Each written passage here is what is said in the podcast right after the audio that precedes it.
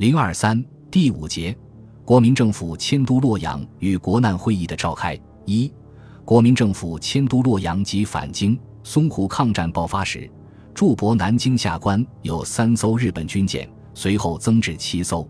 南京当局对日本的战略意图判断失误，认为日军进攻上海仅是其第一目的，其战略目标不外占领南京、控制长江流域，战火将扩大至全中国。中国重要各地亦随时均有重大危险发生。南京当局惧怕日本的原因在于防守首都南京的兵力空虚，其统辖的主力部队均集中在鄂、赣等地围剿红军，防卫京、沪、杭的军队。除十九路军外，只有第八十八、八十七两个师的兵力。南京当局担心，一旦日军占领上海，向南京推进后，势必威胁中央政府的安全。因此，决定迁都至中原腹地洛阳。另外，迁都还可显示国民政府长期抵抗日本的姿态，以弥补不抵抗主义招致的责难。一月三十日，国民党中央、国民政府决定迁都洛阳。国民政府发表迁都洛阳宣言，表示：资者政府为完全自由行使职权，不受暴力胁迫起见，已决定移驻洛阳办公。随后。行政院长汪精卫、行政院副院长兼财政部长宋子文、军政部长何应钦也各自发表谈话，声称日军对首都南京的威胁将危及国家的政务中枢，重申国民政府迁都的目的是出于长期抵抗的决心。国民政府各院、部、会等机关从一月三十日起陆续从南京移至洛阳。国民政府主席林森。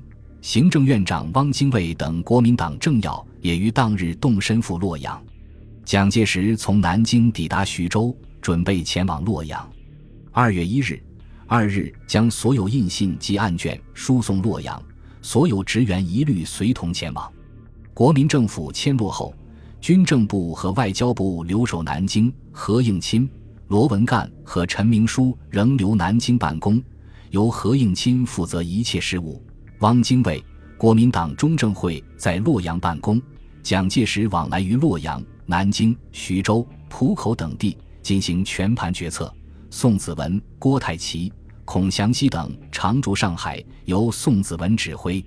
三月初召开的国民党四届二中全会议决洛阳为行都，并设陪都于西安，定名西京。淞沪停战协定签订后。国民党统治的中心地区南京得以暂时苟安，加上自称革命的新贵们的国民党政要自迁都洛阳后，失去了奢侈的生活条件和享受，立即垂头丧气，表示不满，希望尽快还都南京。五月十四日，汪精卫、居正通电称，国难严重，政府此时不应迁回南京。回京问题需待国民党四届三中全会决定。六月。国民党某中央委员表示，国都由洛阳迁回问题，外界传将于七月进行，但东北问题未解决。理论上固然不好表示迁回，但事实上行政院原在南京办公，不过送洛阳用印而已。这样，还都南京问题暂时搁置。十一月十七日，国民党举行第四届中央执行委员会第四十七次常会，决定十二月一日中央党部。国民政府及各院部会迁回南京。十二月一日，国民党中央、国民政府举行回京典礼。